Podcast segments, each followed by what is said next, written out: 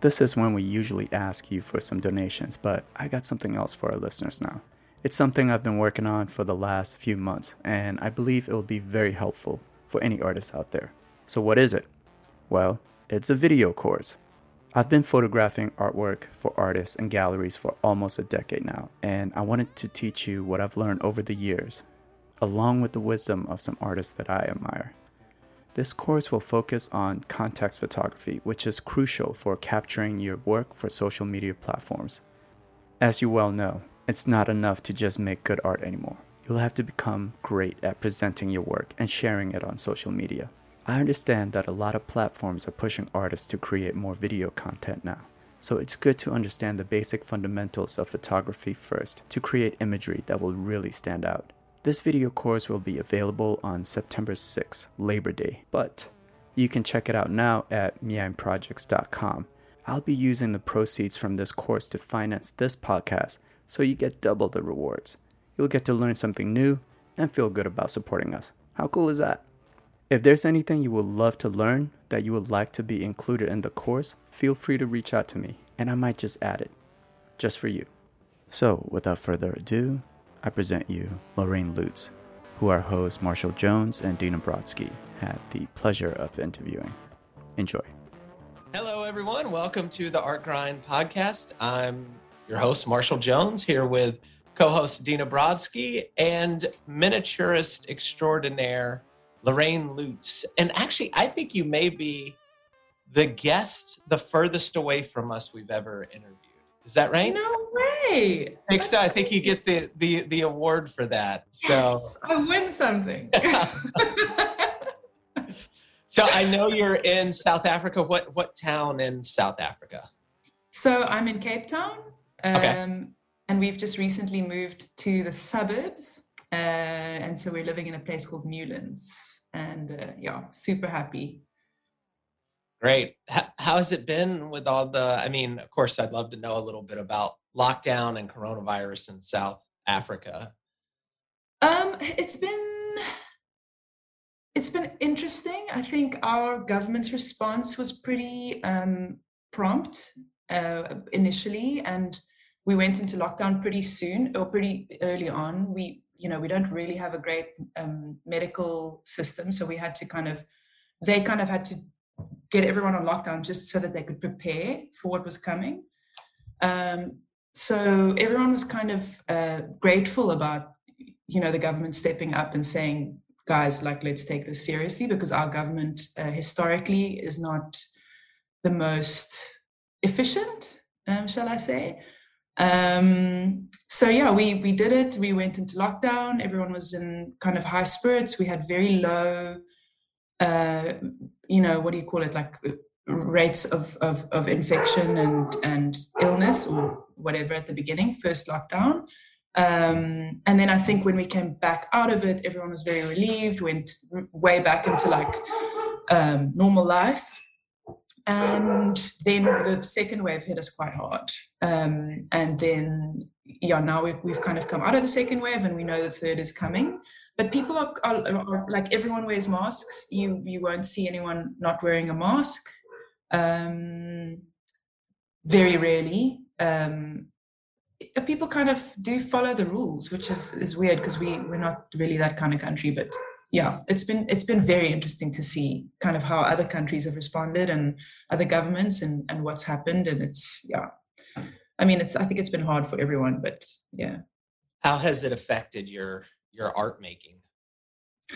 Uh, I think initially uh, we're very lucky that my parents are quite um, involved in, in in our son's life, so um, we immediately decided that we were going to go into lockdown with them um, because my husband started this really cool business uh, called Artist Admin.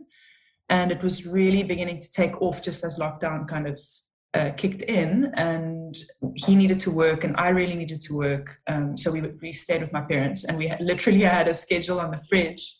And each person got like a three hour shift um, with Felix. And then so I got like three hours of dedicated painting time a day, and I have never been as productive as I was. Really? Oh, that's interesting. Yeah, but I, what I also realized is at that because I, I I've realized that I struggle with anxiety that I never actually knew that that was what that was. I thought that was just the way that I am, but I'm like a high functioning anxious person, so I'm not um, debilitated by it. I go into like overdrive and just produce until I burn out. So it's not exactly healthy, but it was like my coping mechanism. Um, and I'm happy for the work I get to show for it.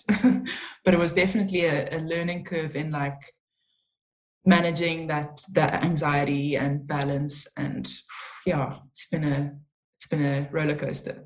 Hmm. well it's interesting to me because we talked to so many different people with different working habits and it feels like one thing that is kind of common is it doesn't take all day every day to make good work. If you have that dedicated like three hours that you know is going to be it that's worth a lot you know? Absolutely um, you know, I, I use it. I would get the same three hours too. Um, eh, but but mine would be like I just wake up a lot before my kids, which meant like four in the morning. And so my wow. my beginning of lockdown, my three hours were like four to seven. That um, and every wow. once in a while yeah like we'd see my parents so they would take them you know like like i, I think it'd be like an additional nine hours a week total uh, but then i had to do all the stuff that made money. But then like it started yeah. getting light earlier and earlier and so all of a sudden like instead of you know kids wake up at just the break of dawn. So yep. if it went from four to seven to like four to six thirty to four to six to oh, because you know, now they know they know you're awake. It's a problem no, like second, second, like a crack of of light get get get behind oh. layers of like of basically blackout curtains. Uh, the the, the top and the baby's like, oh, you know, like like oh like. And that was when I was like like at when I was in grad school, I'd paint like I don't know, 12, like sometimes 18 hours a day.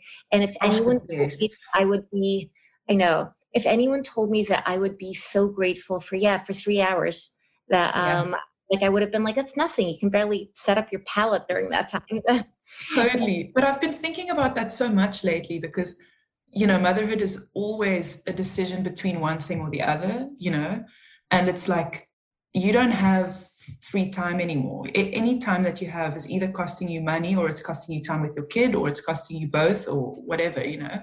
So you don't really have the luxury of like going into studio and then having like an hour long let me tidy up the space session and let me get centered and maybe check my Instagram and whatever. You you you literally have to I, I sometimes walk into the studio and I don't even look around. I just like literally pick up my paintbrush and go in for like three hours and then come out and go home, you know, um, because you just don't have the luxury anymore. Um, but I think that's also something that I learned in my 365 projects is that you can you can spend your life procrastinating, you know, but if you just literally put pen to paper, then you're you're going and you yeah you learn not to do that. I would love to talk to you about those because I so, so, part of I mean I found you through the first one of your projects like that. I mean you must have made work before that, like before you became an Instagram superstar and like Z mini. I don't know about that. Uh, but but how did painting how did painting start for you? Um, I, I I think I I liked drawing when I was a kid. My dad had these filing boxes. We we were three kids, and he had a filing box for each of us. And we, whenever we did a drawing, he would like put our name and our and the date or, or, our age or something on on the the painting, and then put it in the box. So I've got like a stack of stuff I did when I was a kid. Um, and then my mom took me to art classes when I was little. Um, and then I did art in high school that I really loved. We did like oil painting and charcoal sketches and stuff like that. But I actually quit. I quit like two years in because it, the, the workload was too much and I couldn't focus on my other subjects.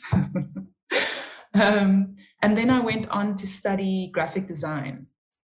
And in our university, that you would spend the whole first year not touching a computer and you would do like sketching and painting and watercolor and like touch on all of the mediums in a way um, and then yeah that was kind of the basis of the education. And then they started taking you into the computer stuff. And as soon as the computer stuff started i was like ooh it's not for me. This is really not my world. Um, so i kept like every project we did I, I kept trying to like bring it back to you know, if if we were designing a font, I would like do it by hand. If we were designing a poster, I would like make most of the elements by hand, and that was just not really what they wanted. Um, and that, I mean, I kind of I enjoyed painting. It was never a, a huge part of my life, um, and I really missed it after university. Um, but it wasn't. It, it definitely wasn't part of my daily life, you know. And then I uh, took a job as a social media manager, um, or actually, I started out as a PA and then got put into the social media manager position. Um, and I just, yeah, I, I wasn't very happy, but it was a job, and I thought this is what life is, and and whatever. And at one stage, the company was going through a really rough time, and they had to start retrenching people. And my boss sat me down and said, like, okay, how do you feel about taking a voluntary retrenchment? And I was like, look, um, I realized that I was there for the money. You know, I realized that I was working to get my paycheck so that I could pay my bills, so that I could do the things that I loved. And I just thought, like, this gotta, it's, it, can't be like this. You know, this sucks. Um, and then I decided to quit and I decided to just say yes to every opportunity that came my way. And a bunch of those were things that were like, oh, someone invited me to take part in a group show. And I decided to pick up my oil paints from like high school and make a few pieces. And then someone was saying, I'm, I'm customizing bicycles. Do you want to learn how to do like, um, what do you call it? Um, with the high pressure, the spray thing, when you like, what do you call that? When you're spraying on cars and stuff. Anyway, learned how to do that. And then someone asked me if I could paint miniatures to put inside of jewelry. And I started doing that. And I, I had like 12 different jobs at the end of the day. Um, and then I did this business course for artists because um, I was really working super hard and not making any money and not knowing where, what direction to take with my life, you know. And um, the course kind of encouraged us to pick one thing and then just focus on that one thing and make a business plan and really just invest in that one thing. Um, and I thought, well, I, I, definitely don't want to be an artist because now I've learned all the business behind it, and I really I don't I can't imagine spending all my time creating this work that I put my heart and soul into, and then selling it and paying for like the electricity bills. You know that like that's such a depressing thought to me. So let me get a job that's just going to pay the bills, and then I can do my art outside of that. Um, and I decided I was going to be a I was going to work in film and do like production management and stuff, which is what I was doing at the time to make money. Um, and I I still had to make a, a, business plan. So I went up to my lecturers and I said, look, I've, I've decided I don't want to be an artist. And they said, oh, okay, well, that's fine. You, you came here for clarity um, and that's what you got, but you still have to do a pitch. It's like, oh, okay, fine. Um, and then I, I sat down and I thought, I, you know, I really like painting and I don't want it to be out of my life completely. So while I'm doing my nine to five to pay the bills, let me just set aside an hour a day to finish something because if i'm not going to finish it i'm not going to do it. It needs to be like a very strict deadline and boundary for me to be able to keep to it. Um, and then I, I came up with the idea for, for paintings for ants. Um, i've kind of forgotten what the question was. No, sorry. i forgot what the question was too but you're actually answering it. Like okay good. what made you you? Like how did yeah. So, and that was your first 365 day project and yes. like and and that was probably like i probably found your work about midway through that and i was like oh my god one more person doing miniatures uh, that, uh, i know i know when i saw your stuff i was just like oh yes i'm not alone um no there's all like there's maybe five of us out there right that um eh, there's five of us and maybe like five more who are just doing Lorraine Loots kind of wannabe paintings. yeah. Yeah that's a, a, whole nother story. And by the way those things don't i mean be just because i've seen um i've seen that little one that you sent for the bird show in new york and that did not take you one hour. That that took you a lot longer. oh no no no. No one i one hour thing kind of expanded to the i'm so glad you can see that dina. No so the first uh, first year i only had an hour. You know i was still doing all my other 12 different jobs and, and literally getting home at like two o'clock at night and then quickly having to paint something. So that was that. And then because the first year was so successful, um, the concept was that people could book dates um, and you could book your birthday and then you could suggest like i love whales don't you want to paint a whale and i'd paint a whale um, and, and, then it spread by word of mouth because people were kind of waiting to see what was painted on their days and it you know went like that and and then i decided well the first year was booked out by about august or earlier i can't even remember um, and then i thought well you know i'm loving this why don't i just carry on for another year um, and then i literally just started quitting all the other jobs one by one as I was making more and more money with doing that. And I would literally say, like, okay, what do I need every month to survive? And, and I would take that amount of money and divide it by 30, and that's what my paintings cost. Ah. I was just trying to make just to try to make a living, you know. and it worked. It was great. Um, and that's that's how I went into the second year. But then I had from eight to five eventually I had from eight to five to paint. So I would just use all of the time that I had. And then I would just add in more and more details because I could. And it was this like really liberating thing going like, I actually don't have to be waitressing right now. I'm doing this. So let me do this.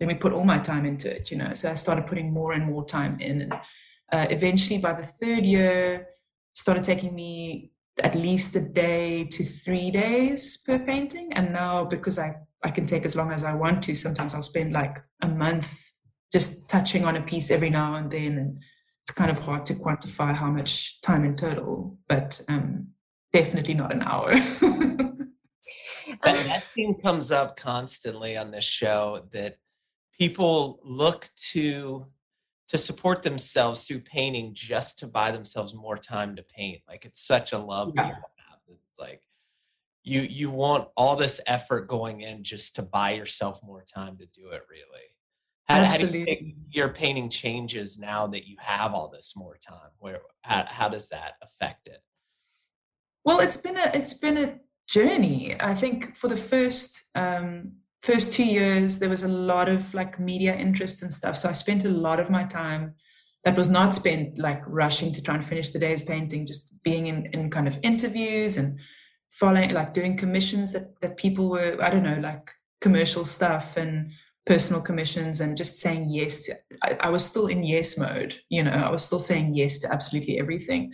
And I, I was so burnt out by the end of you know after i'd done 2014 it was 2013 was the first year 2014 was the second year and then 2015 i decided i wanted to take both of those collections and go and show them in new york and basically posted on Instagram that I wanted a, needed a gallery and had someone contact me and found a gallery and, and put on the show by myself in a foreign country, which was crazy. So like two years of maximum stress um, culminated in a in the most stressful but rewarding moment of my life. So I was incredibly burnt out. Um, and then I just had to go like, cool, I'm just going to start saying no to things. Um, and I started operating for the first time in my life on like a gut level, you know, and things would come in and I would immediately go like, it's a yes or a no. It would, I would know it immediately. And then I wouldn't like sit on the email because what I would do is I would just sit on the email and it would sit in my inbox for like a year and I would just not deal with it, you know, which is terrible and I'm ashamed. But um, I had to start operating on like a, a gut level and just go like yes this is for me or no this is not so now i get to more and more and more do exactly what i want to be doing and decide like i realized that i could spend my time doing the projects that were coming my way or i could spend my time doing the things that i want to do and and i would still be okay you know what i mean it was kind of like a choice so um, I think I'm in a very privileged position to to say that. Um, and yes, I, I, do still. My lover's eyes are basically commissions. You know, it's kind of like a structure that I've built of something that I love to do and want to be doing, but it kind of covers my my overheads if it's going well. You know, um, yeah. Uh, um, and at some point of all of this, you, I, I, mean, when you're working eight, you know, eight, eight to five on paintings, and I mean, what was the thing I loved about your paintings is that you could actually watch them get better over time. That, uh, that right, and like to you, it must have felt totally organic. Okay, well, oh, so embarrassing. You know, each one is like a little better than the one after, but you must not have seen how much better they got. Whereas for me, I was someone who was just following along on Instagram, and I was like, "Oh my God, she's getting better so quickly!" Like like oh, the ones 14 were so much better than you know than the first ones, and then the yeah. ones you're now are actually so much better than the ones from 2014. But at some point of that, you're painting eight to five, um, you get married, you have a baby. How does that kind of affect things? Because, and, and by the way, I um, there's not that many artists we have on who are parents. And so this is my, my, my saying, I, I'm always trying to figure out how people are dealing with parenthood more gracefully than I am. So, or, or oh, like, I'm I'm so happy to I, my my friends mostly don't have kids. Like the friends that I have, I have a bunch of friends from high school who do have kids, and then a, a bunch of kind of my people in, in Cape Town and people I, I see more often who don't have kids. And I'm always rambling on about like how hard it is and everything. So it's a pleasure to be able to talk to someone who who knows like what that art motherhood balance is. Um, so what was the question again? Um, figure out a way to. I mean, um, I, am not even sure, like I'm not sure it is a balance, but it's it's more like survival of both yourself as a parent and yourself as an artist. Uh, more, more like um, how how do you survive parenthood? Uh, and if you're one of these people who just does it really kind of easily, you, you can say that too. You can be like, oh, I wish, I wish I was one of those people. It's like it's such a constant struggle in my mind. It's it's there is not a I don't think there's an hour in a day that doesn't go by where I don't like question whether what what I'm doing is good or right or some version of mom guilt guilt doesn't like creep into my brain.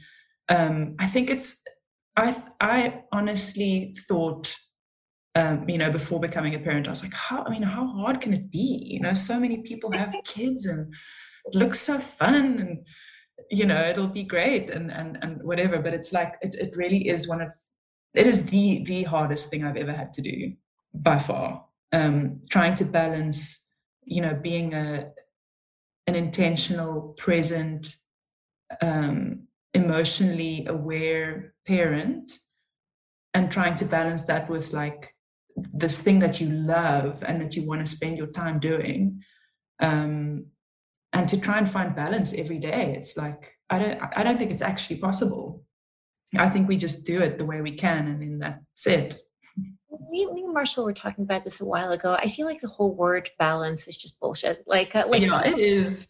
It's insane that people uh, convince themselves that they found it when there's no. It's just, it's just something you've convinced yourself of it's yeah it's i think it's something everyone's just constantly striving for you know and there is no such thing there is just what what it is right now and you know whatever that looks like well i i, kind of go back to this um, you know something someone said to me when when i was pregnant and i was in st petersburg visiting my you know i guess future future in-laws and it was the first time i met them. And we went out for dinner with some older friends of you know my my i guess now now ex-husband. Uh, but i was maybe five months pregnant and i was kind of much like you I was like how hard can it be? It's going to be it's going to be fun. We're going to have this cute baby. Um, and so the, the two men my husband and his friends started talking business and i was kind of left talking to the woman who was you know maybe 15 years older than me. Her kids were teenagers and she'd basically been a housewife her entire you know like, like you know for a very very long time. And she and, and our worlds overlapped very little but you know what can i talk to her about? You know it's uh, like parenting like like i, I want to know about parenting right? But something she said to me has really stuck with me and she said that the number of days like when you're in a family of four people and the number of days that everyone is just okay, no one's in a bad mood, no one's sick. I don't know, the sun is shining, no one's like, I don't know, no one's failing anything, no one's job is a job is about to collapse, no one's mad at anyone else. So, those days or those moments are so few, and every time you get one, you just you just grab onto that memory, right? Yeah. Um, and mm-hmm. I back then I was like, oh, you, you, you poor thing, like your life sounds so, you know, it's so it's hard. It's so hard. And and now I'm like, oh God, I, you know, like it's hard. Except, except that I think being a housewife, like like being with your kids and doing all of that stuff all day long, is actually harder than like working and taking you know and taking care of kids yeah i i, I, I don't um I can't I can't really imagine doing that. I couldn't imagine being and I, I have I'm not saying like it's a bad thing. I have the most respect for mothers. It's you know the hardest job. Um, but I think I would it would be different because I wouldn't constantly be pulled in a different direction, which I think would make it easier in many ways. But just the like relentlessness of like you don't have there's like a, there's not a nine to five. It doesn't end. There's no like break. It's just this constant thing. Um i think also at being an introvert something i didn't ever consider before becoming a parent is that like you don't have the choice to go and be an introvert somewhere. You know you're gonna you have to be you know even even when i'm done with work i don't get to go and like be alone for an hour because then I've got like just a few hours to be with my kid before he goes to bed, you know? And he's a total extrovert. So I have to be guided by him. and it's a, it's a difficult balance. It's crazy. It's crazy. That's, uh, uh, you know, I don't have kids and I, it, I personally haven't felt a desire to have kids. And I mm. really value just long days in the studio, you know, painting, drinking beer, just sort of that oh, oh, light. Stop it. well, I mean that that is one. Marshall, what else do you do? I know it's it sounds so selfish of me to not want anything to impinge on that. You know, like do, do you feel do you do you miss like the, just that freedom? Is that is or is the trade off? Of course. Of course I do. I mean, I'm, I, I love my son and he's, he's absolutely magical, but, um, yeah, I, I, I envy people who have like expansive hours in front of them. But then again, that was my choice and that was their choice. And that's what they get. That's what they, they have, you know? Um, the one thing I can say is that I remember, I think it was like maybe three months into, into Felix being around and, my my parents said they would watch him and we could go watch a movie and we went to the movies and there were like three trailers before the movie and and we watched the trailers in complete silence. And when the trailers were done we were like wow that was that was amazing. I'm like i'm ready to go home now you know? We were so starved of freedom that like that those like 15 minutes of freedom were like the world to us. So in a way I don't think I ever knew freedom before having kids. Mm. So now I just I if I get to go away for a weekend without, you know, obviously with them, super fun, different thing.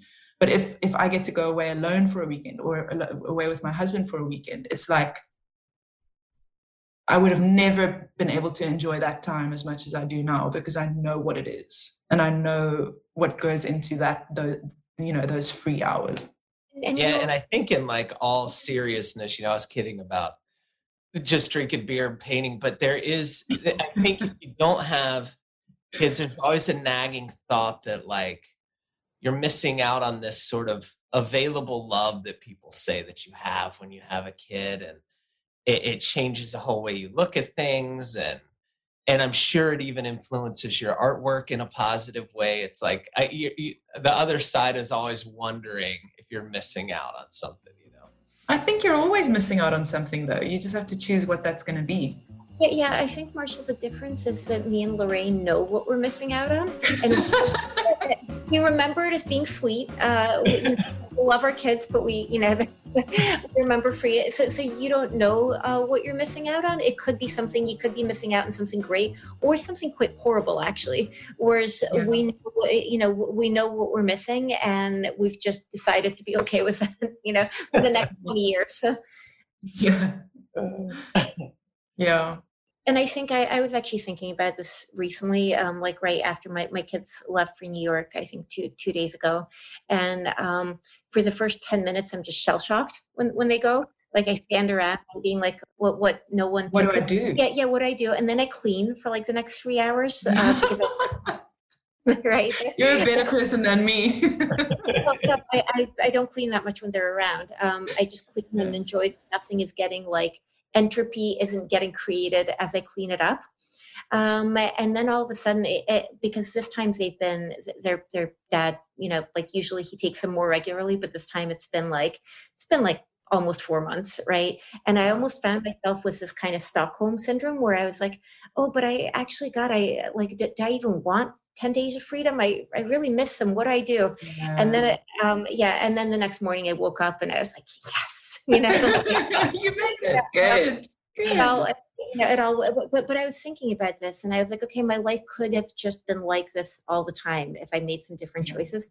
I would have been able to, whatever, sleep eight hours, you know, eight hours a night and work uninterrupted.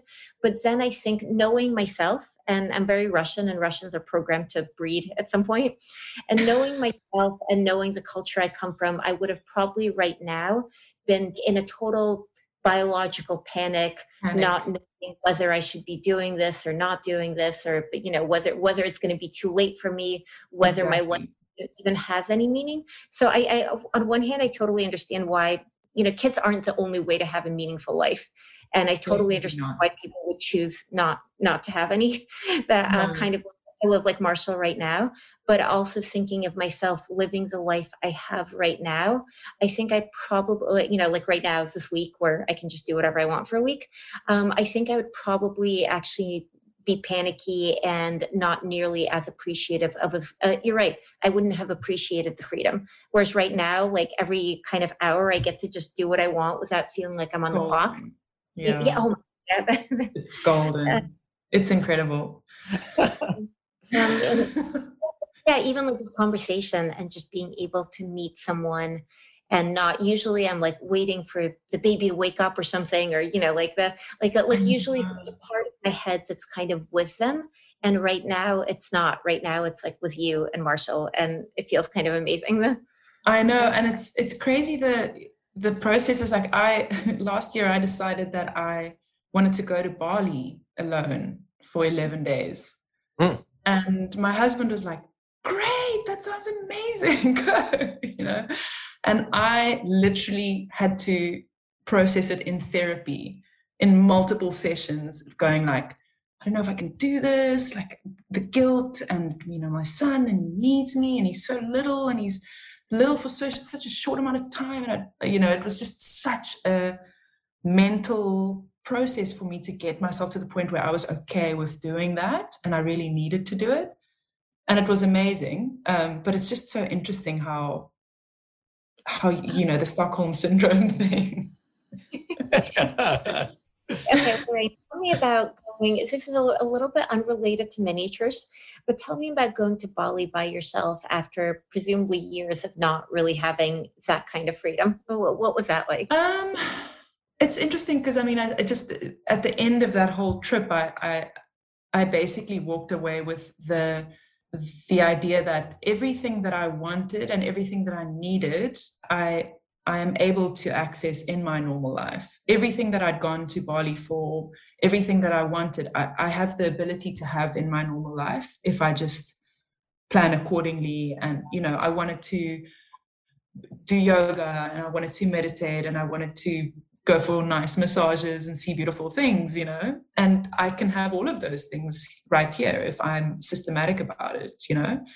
Um, and I think that was a pretty pretty big realization and also just that thing of like wherever you go there you are you know you you try and get away from whatever's stressing you out and freaking you out and you go to this faraway land and you're just there with all your same old neuroses and anxieties and all the things are right there with you you know so it was a it was a, spiritual moment for me i guess you know I, i'm actually i'm in that camp of people who think you actually can run away from you can't run away from all of your problems like you take some of your problems with me with you wherever you go but there's some problems you actually don't take with you and i feel like kind of burnout is something that you you can just leave behind so whenever i travel which but by now it's been it's been years right mm-hmm. but whenever i travel i almost become a different person the second i walk through the airport gates like like, like yeah. i just you know like True. True. Like like there's a lot of things that I just leave wherever I am and I come back and there they are and sometimes they're more manageable because I had a break and sometimes they're not. But when I'm in a different country I feel like and, and maybe that actually means I'm not that anxious of a person actually. Like maybe. I'm like like I'm very non I don't know. Like I'm not unimaginative and I feel like a lot of anxiety is actually from having an imagination. Um, interesting. I've never thought about it that way because then you imagine uh-huh. then you because you you can imagine all of these things that could go wrong with your life and that's what causes anxiety. And i'm just so like i i, I don't know like like i'm i'm unimaginative. Like i like like for me the world like the world is so external. And my sister who's also i mean she's another painter of very tiny things and she's a wonderful painter but she's so high on the anxiety scale and she's constantly right. you know kind of eating herself up, up about something or other. And I think it's just her paintings are very internal, like what goes on in her mind is very, like, I think she just has a better imagination. So she's got more anxiety in her life. And you, you might be the same then. I think, I mean, I wish I was anxious because of imagination. I just don't think that's the case. I think I, I went for, um, you know, because I, I, I had adrenal fatigue um, I've, I mean, for the past few years, really just kind of looming. So I went for like a full hormone paneling, and basically, I have this thing where my cortisol doesn't ever really leave my my body the way it should. So my like where I don't know how the, the normal thing, but let's say your cortisol is supposed to start out low in the morning and then gradually go up, and then in the afternoon it starts dipping again so that you're ready to sleep, and then you sleep through the night. So mine just kind of like hovers around the high point all the time, and then kind of goes up at night. So if I don't get to bed at a certain time, then I can't sleep. And if I wake up at any point during the night, I can't get back to sleep because my cortisol is already like super high. So I think it's just that. I think it's just that, you know, that situation. It is so weird how much stuff is just brain chemistry. Totally. And even like hard drugs and stuff are just amplifying, opening up receptors for stuff that naturally exists in your brain. It's so weird. It's crazy. So yeah, it's so it's so complex. But I'm just learning these things now and learning how to manage them. But that would explain why I would still be as stressed out as I was back home anywhere I go, you know, just because it's chem it's a chemistry thing. You can't you can't fly away um. from cortisol. It just stays. you can definitely try but i do i do also get into that mode that you was you were mentioning dina of like just being like love traveling alone, feel like a completely different person, and like not having to consider anyone else's like what they need right now, what they want to eat, or where they want to go is just so liberating. So I love it. I'll definitely do it again. Um, yeah. Hey, no, I I've always loved traveling alone. Like talk to people who couldn't do it, you know, oh, who like it paying in to travel with Nethic. Are you kidding me? It's waking up in a foreign city where you don't know anybody. And you're right, you don't have to accommodate anybody. And you can just, I mean, in my case, just wander and draw all day. It's like the best thing ever. It's I heaven. mean, it's heaven. this may sound like the most antisocial thing I've, that could be said. But when I, I had a, um, like a semester in Paris on this grant, and I didn't I didn't love Paris. I didn't fall in love with it or anything but I felt so relaxed there. And I was like, why is that? And I realized it's because I don't speak a lick of French. And just not being able to communicate was so relaxing Freeing. to me. I loved it. I was like, I can't talk to you. You can't talk to me. I'm at a cafe. I can't hear what they're saying. I just loved it. And then I was like, what does that say about uh, me? It wants to check out that bad. Oh, I don't feel bad. I literally walk around with my noise canceling headphones on for that reason. like yeah. I get, if I get into an Uber, I'll like put my noise canceling headphones on because I just don't want to talk to anyone. oh man, what is that about? I guess that's why we like studio time, right? Like- totally. I spent the whole day today from nine o'clock until five o'clock sitting on the floor and painting and and filming myself. So my only thing that I had to do was every 10 minutes my alarm my alarm clock would go off and I'd have to go push the button again. And then I'd paint. And then push the button again. It was like this little rhythm. And I, have never been happier. so good. Uh, as to, well, that's a good that's a good topic. Someone like me, uh, Dina was trying to show me how to do like videos on Instagram, and I can't do them, and I I hate it. Is that does that nag at you having to make the content all of a sudden? It, does it feel invasive in your time? It has been the biggest nightmare of my life for the past like three years because I realized three years ago that in like it was we were moving away from still images, right? Everyone uh. wants video, everyone wants process, everyone wants that stuff. But like creating art, you know, you're in such a zone and you're you're focusing on this thing that you're doing and, and that's a skill. And then capturing a moment is a different skill, you know, and being expected to do both of those things at the same time, especially like for my work, I'm I'm pretty much right above my painting. So if the camera was to be at the right point, it would be right where my head is, you know. So it's super right. intrusive. It's it's uh, disruptive, and being who I am, I immediately start thinking about what the camera sees, and then wanting to show the process rather than just doing the process. So it's like a different thing. So yeah, it's been a bit of a nightmare, but I've been I bought myself a really good camera and then I got a really good tripod and I've been like gearing up slowly but surely and getting a laptop that can accommodate video editing and then getting like storage for that and whatever. And eventually my husband, uh, the one day he just said, why don't you just get an assistant? Like just get someone who like wants to learn and is is keen to hang out with you in your studio and get them to come in and kind of like do stuff.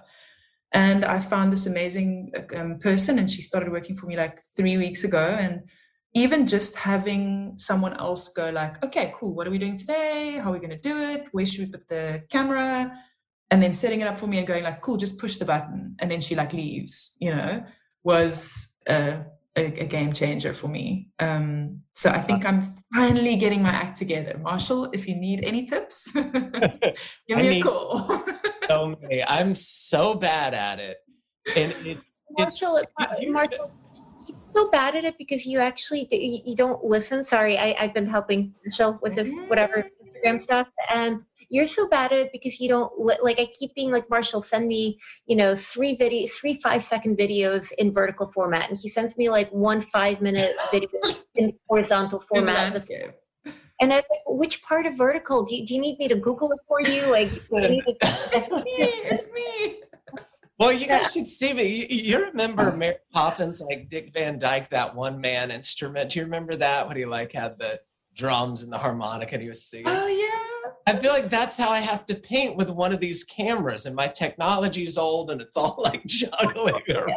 Marshall, but you really don't. Um, so after we, you know, stop recording, I don't want to do it right in the podcast. I can tell you exactly what to do so it doesn't disturb your studio time, and you only have to push that record button like three times in the course of a painting and it doesn't like it doesn't basically ruin your concentration every you know like like every few minutes. And it's not that hard and it's exactly what the algorithm wants right now um yeah so, I, I feel like that's the kind of content people are here to to be hearing. Um, I don't know. I feel like I feel like all anyone um, ever wants me to talk about is is Instagram these these these days anyway. And I'm like, oh God, I used you know I also paint. I you know the, I could yeah. tell you a lot miniature painting but no one seems to so no one wants to take like like i used to offer miniature painting classes and they would maybe barely fill up like i mean back when things were in person or no one would be interested at all and these uh, Instagram classes, which you know I like teaching them and I like meeting other artists, but they fill up in like a heartbeat. Um, and I think if no one wants to like learn how to paint like me, I think that's you know, uh, or maybe I'm just a boring teacher or something. The, the, um, I doubt that. I highly doubt that. that. So, so by the way, so Lorraine, what are you working on right now? Um. I'm I'm working on three different. Um, so I'm doing the Lover's Eyes. That that's something that I want to be doing for as long as I can. It's basically a 20 year project. If I'm doing one every week, um, so for as long as people are interested in that, um, I'm I'm very very. Um, it's like it feels like a gift or like an honor for me to do these things for people. It feels different to a commission because it's so personal. I, I, can't really explain it, but like people send me their stories. Um, but how do you know? How do you know it's twenty year project? because I want to do one every week, and it's a thousand paintings. A thousand paintings. Okay. Yeah. Well, it's limited to a thousand, so we don't. I don't know if a thousand will sell, but once I've done a thousand, I'll be done. Um, because I wanted them to be limited, limited edition. So yeah, so like today I got sent a story uh, and I was just crying in my studio. It's just like really heavy, heartbreaking stories. Um, and then, you know, juxtaposed with these beautiful, joyful love stories, you know, um, of someone who wants their husband's eye or they want their baby's eye or they want their their father who passed away and whatever. So that feels like a real gift to me. So that's something that's kind of always happening in the background. And then I've got um, the America for Ants, um, which is kind of the working title for the, the road trip project Okay. that I'm kind of now starting to think about. And I'd love to do a show in New York and I'd love to do a show in LA um, for those that show. Um, and then I'm working on um, I, am I'm going to call it the um, the marble project for now um, because that's all it is right now. It might grow into something different, but I've just become obsessed with marbles, and I'm just I've got like masses of them in my studio, and my assistant and I, you know, rented a macro lens and photographed them like really like up close and yeah, I've just been playing around with that and, and, and working on a collection that will be its own exhibition as well. So that's, oh, and then there's another thing I'm working on. It's kind of like a color project, um, but that's not, that's in too much in its infancy to say anything about really. It's just the, it's just the exploration for now. Wow, so much going on. So What's the art world like in South Africa? Um, that's such a good question. Um, I feel like I should call my husband in. He's like, no. Um, well, there's, I mean, there's obvious. I, I think it's it's similar to to America. You know, there's the um, the big ticket artists who are signed to galleries who do the shows and you know the photographers and, and all those people and then there's a, a whole lot of people just kind of doing their own thing on the ground and obviously instagram has opened a whole uh, new avenue um, for, for for people like me who are not signed to galleries or you know want to be independent or whatever. So um, it's very interesting. There's a lot of um, great stuff coming out. Um, but it's kind of hard to say because you know everything's been shut down for so long. I, I feel really out of touch with all I know is what I'm seeing online. You know, we we used to have this thing called actually it's starting up again this month. Um, it's called First Thursdays uh, in Cape Town, and they kind of it's like all the galleries stay open late, and everyone has drinks and snacks and stuff. So so basically, masses of people just take to the streets and go from gallery to gallery having drinks, and it's like a street festival, but like a gallery open mass gallery opening. Um, so you know you would get a really kind of nice sense of what's happening if you were to attend one of those um, and but we i haven't been to one in like two years so kind of hard to say What what drew you to, de- deciding to do miniatures in the first place? Like, what was the impetus behind that?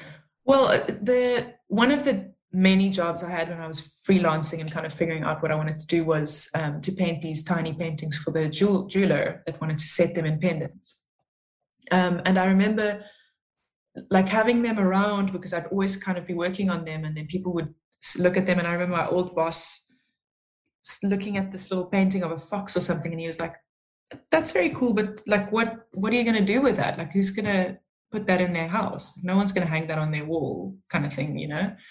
Um, and I, I heard that kind of notion so many times and and that's kind of that's why i eventually went like well you, you don't have to understand because it's their paintings for ants you know? Um,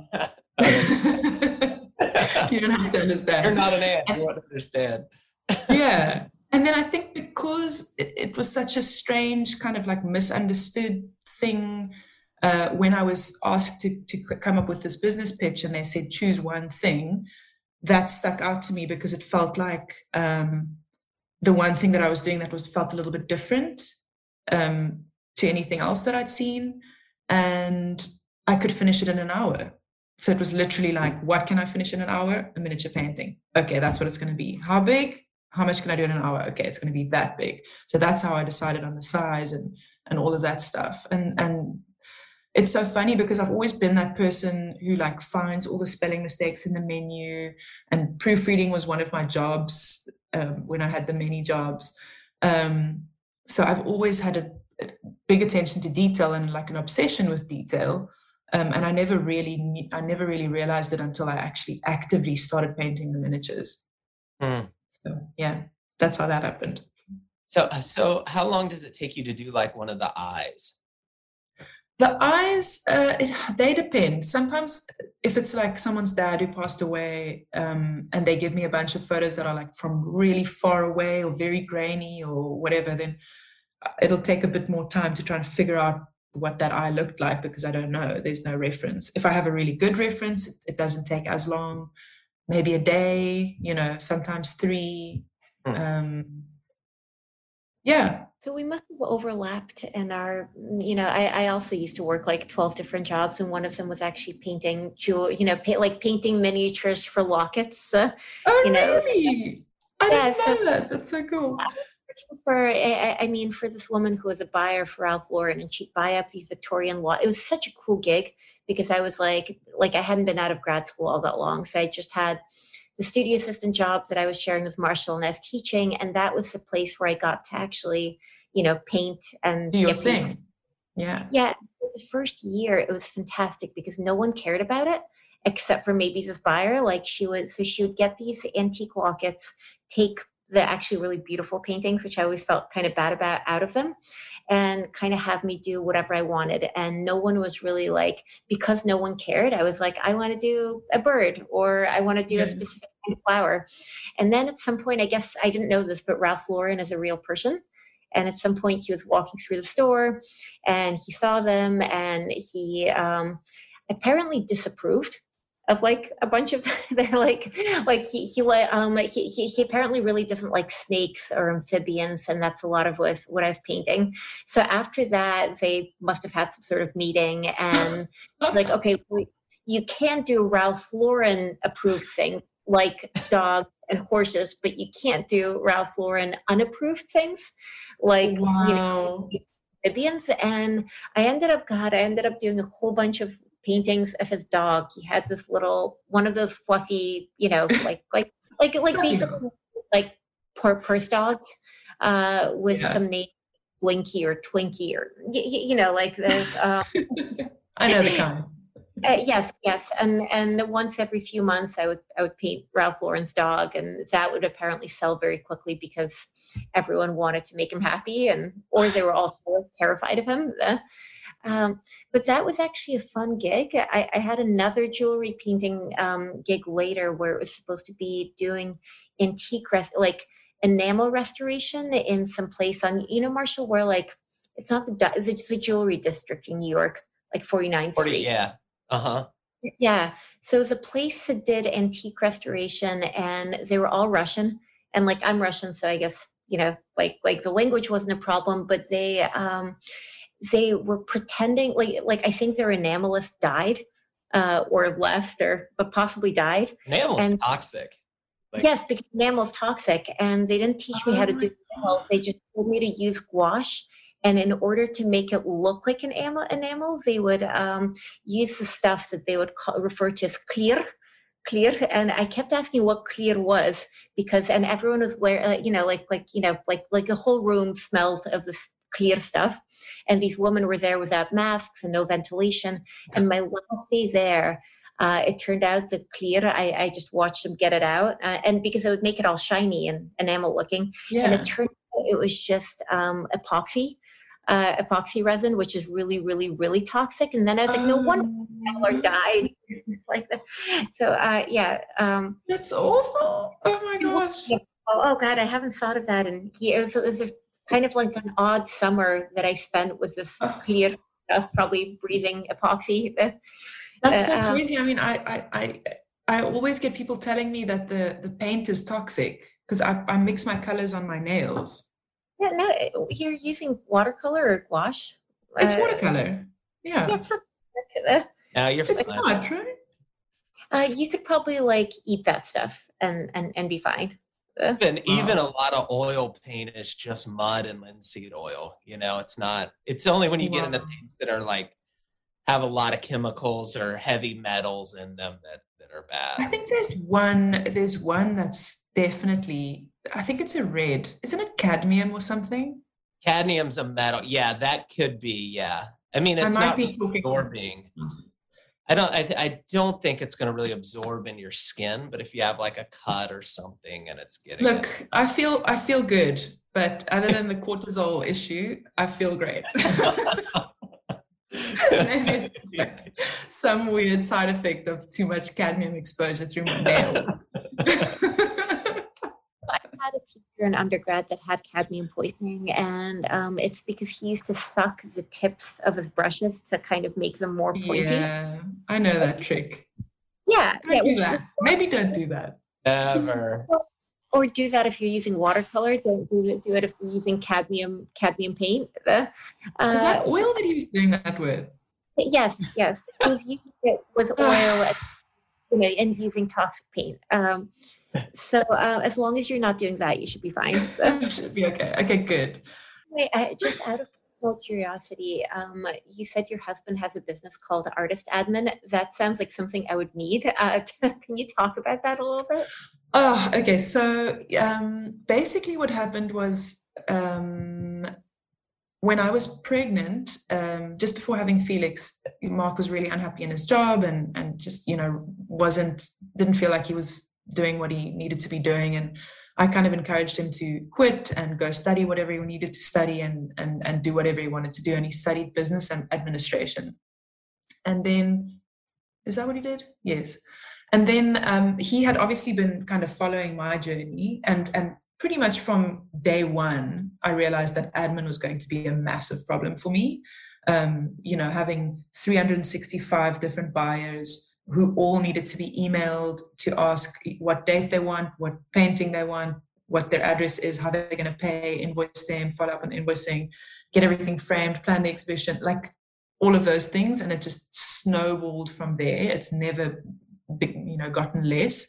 Um, so once he'd finished studying and Felix was born and everything, he, he saw that I was really not coping with everything. And he said, Look, why don't I just um, help you out with your admin for a while? And so for two years, he he did all of my business and admin and put on my exhibitions. We would travel to Singapore and do a show there, and travel to Hong Kong and do a show there, and and do everything together, which was super hard, but also really rewarding. But he basically realized that all of the things he was doing for me are things that most artists need. And mm. like once he had established the relationship with FedEx and DHL, and once he'd like figured out the kind of website situation, and once he'd kind of figured all of those things out, it was a model that could be applied to to more artists. Um, and so he actually started the business with my best friend, whose husband is also an artist. Um, and they basically just do everything that artists don't want to. So they will build a, a, website for you, they'll update the content, they'll create the products, they'll do integration with like currencies from all over the world. They'll build in your shipping calculator so that you can like have shipping calculated for anyone in the world. And then they'll even take the artwork from you, scan mm-hmm. it, get you to come sign the print. They'll have it framed, they'll package it securely, they'll ship it, they'll follow up with clients they'll like manage all of that stuff for you so that I literally get to go to my studio, do a painting, drop it off at their offices, and they like take it from there. So it's really beautiful. it's a dream. it's it's kind of a dream. Like if I was right now, I would hire your husband on on the spot. well, he could probably help you with anything you needed help with from here so I'm simultaneously bad at dealing with admin and also really bad at outsourcing anything like that. Uh, but but I, I, I might actually write you later because um, you're very this, welcome. At this point, I walk around with a constant feeling of guilt over you know an email yeah. not responding to a client that I meant to follow up with, and you know, uh, basically admin guilt.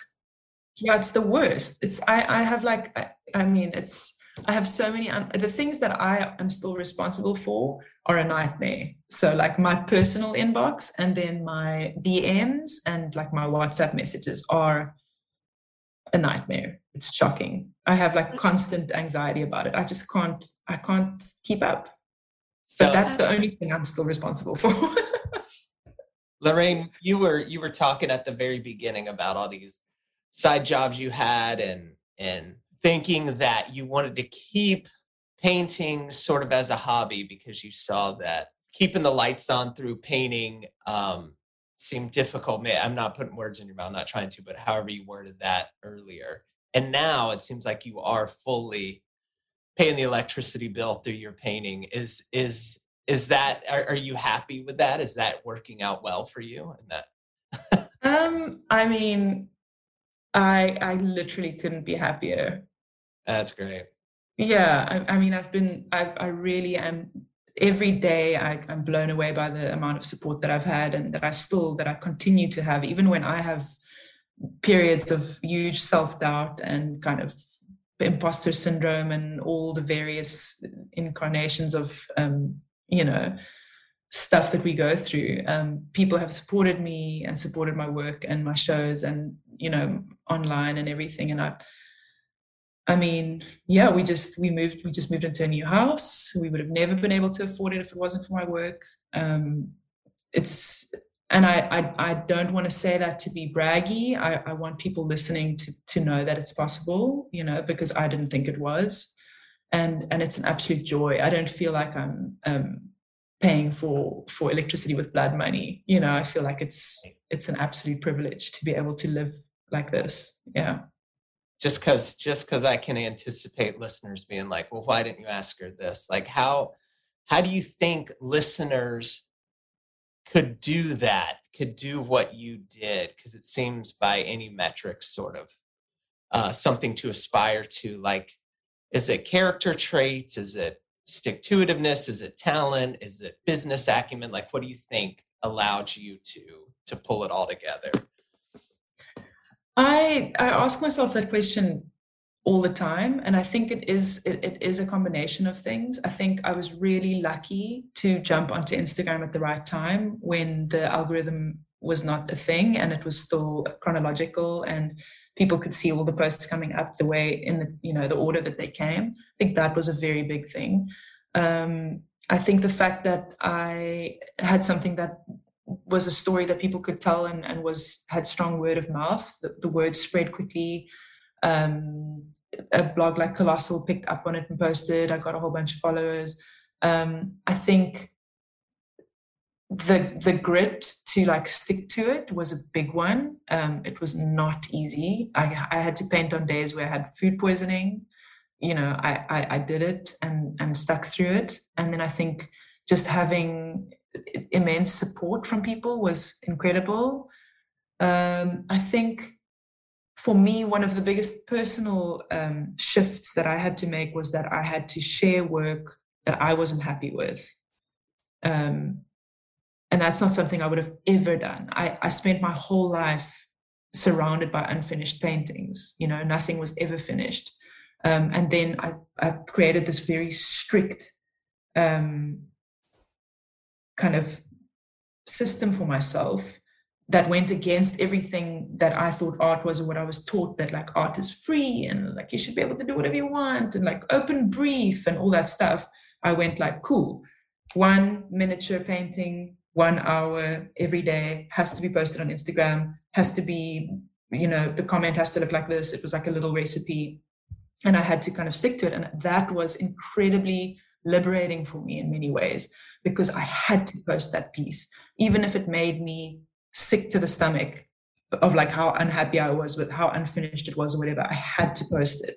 And the mm. funny thing is, those like shitty paintings sometimes were, were people's favorites, you know, like I could never have anticipated the how they would be received. So that was the other thing was just actually showing my work and putting it out there repeatedly, consistently. I think consistency is huge. Um, and then also, I think there's a huge focus for everyone on Instagram on like growing your following and having the likes and doing the, you know, all the things. And I struggle with it too because it's my livelihood. You know, I have to, I need to have people buying my work. That's it's what I do, you know. So you get stuck in the numbers sometimes, but you have to make this constant uh, um, conscious um, division between like what am i spending my time on am i worrying about numbers or am i actually creating the work you know because the amount of time that you, you're spending like trying to create a beautiful post to gain all of these followers you could be creating an amazing piece that you know what i mean? Like mm. focusing on where you're actually spending your energy and being very very clear about um, about that. I hope that answers the question.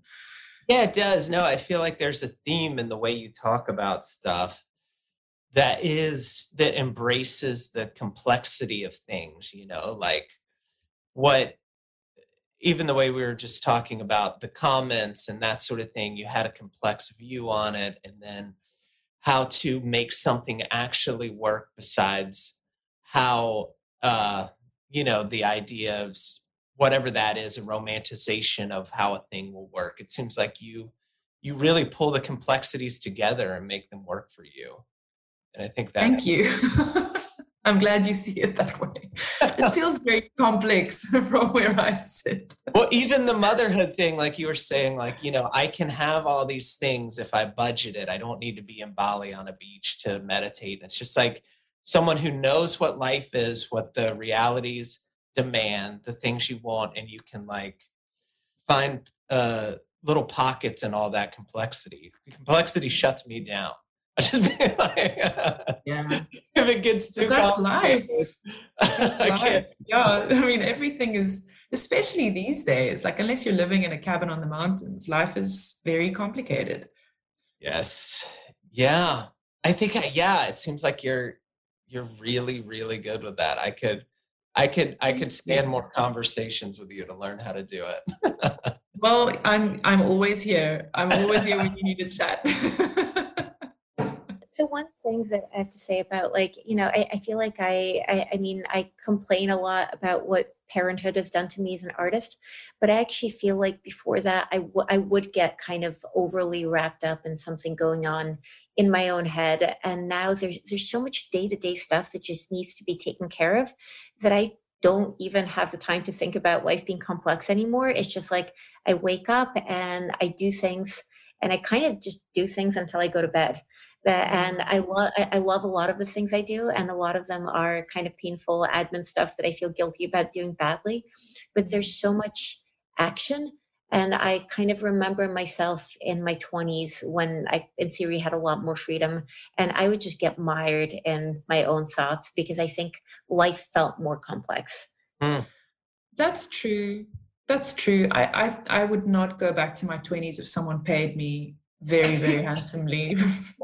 Because I think I think every year that I've gotten every every year that's the, the one thing about life that I wish I'd known earlier on is that it, it gets so much better as you get older. And I think there's this understanding that people think that like oh your 20s are the best time of your life or like high school's the best time of your life and got to enjoy it while it's here. And actually it's like no when you when you turn 30 that's when things start getting fun. And then you get older it's even more fun. And like you, you you care less about shit and you get less in your head about stuff and clearer on what it is that you want. I don't know maybe that's just my experience but definitely hmm. don't want to be 20 again or anywhere near that I mean, my, my 20s were great and I, I appreciated them. And I knew that there, there would have been parts of that time that I, you know, like, like I knew while it was happening that I would miss some parts of it.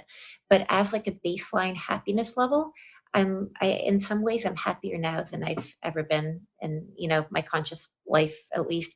And I, I, I think it's just some chemical thing. I think I'm just chemically happier and I think in my 20s I was constantly kind of up and down and you know every, every day felt like it was this emotional roller coaster. And right. now I just I wake up and sometimes I'm exhausted uh, but I'm also pretty happy like like on a general yeah, and that's know, something to that's something to kind of like think about and, and and bear in mind you know i think i i'm definitely one of the people who just kind of always pushes forward and looks forward to the next thing da, da, da, never goes back to kind of assess and think and feel about like how am i feeling now as opposed to how i felt then? And i think it's really important to reflect and to know that as much as you're struggling right now you're happier than you've ever been and that's amazing I, I, also read somewhere, so uh, this might be good news for us. I don't know. But, um, I read that happiness is a U curve, and that hits bottom at 50 for men and 40 for women that um, and and then you start kind of going back up. So you basically like it, it, claims right? I wasn't like this. It claims that you're happy at 20 and then you get slowly unhappier uh, as as you get closer to 50 and you start going back up and so by 70 you're actually really happy again. So for men they call that bottom a midlife crisis and for women at 40 they you know no one notices it because the, the women are too busy taking care of the kids and no one notices having having an internal we don't collapse. have time for that shit like you don't have time to notice you're hitting your U curve bottom or analyze your happiness levels. Uh, but right, but but right now, like thinking maybe if I just keep getting happier from theirs, and at 60, I'll just be ecstatic all the time. yeah, I mean, I, I'm already. I can't wait. Uh, what's that, Marshall? I'm bottoming out at 50. Uh, that's that's what the study said. Uh, but and then you can get a motorcycle and maybe a very very young girlfriend. keep to, going downhill for a while. Okay. Uh, yeah, yeah, but but then around, at around fifty, you'll start getting happier again. it goes back up. It goes back up. Don't worry. We, we're getting there. We're getting there. Don't worry. Thank you so much for doing this after like a day of work and time with oh. your kid. You know like and putting your kid to bed and and then we're kind of asking the and, and now you have to be on and entertaining for two hours not at all it's been amazing It's yeah. been such a pleasure i have not smiled this much in a very long time okay. Yeah thank you so much Lorraine. this was awesome thank you guys i hope i hope um, you got something I, I don't know i had like i was very nervous before thinking like what do i mean what do i have to say i haven't done an interview in years but um, it's been fun. Actually, you've, you've, actually been just as cool as I always assumed you would be while stalking online. Love you, Dina. so, thank you so much. Hey, thank you for listening and coming along with us on this long journey. I hope you got some good takeaways from this interview. I want to let you know that we have an official Art Grind podcast hotline now.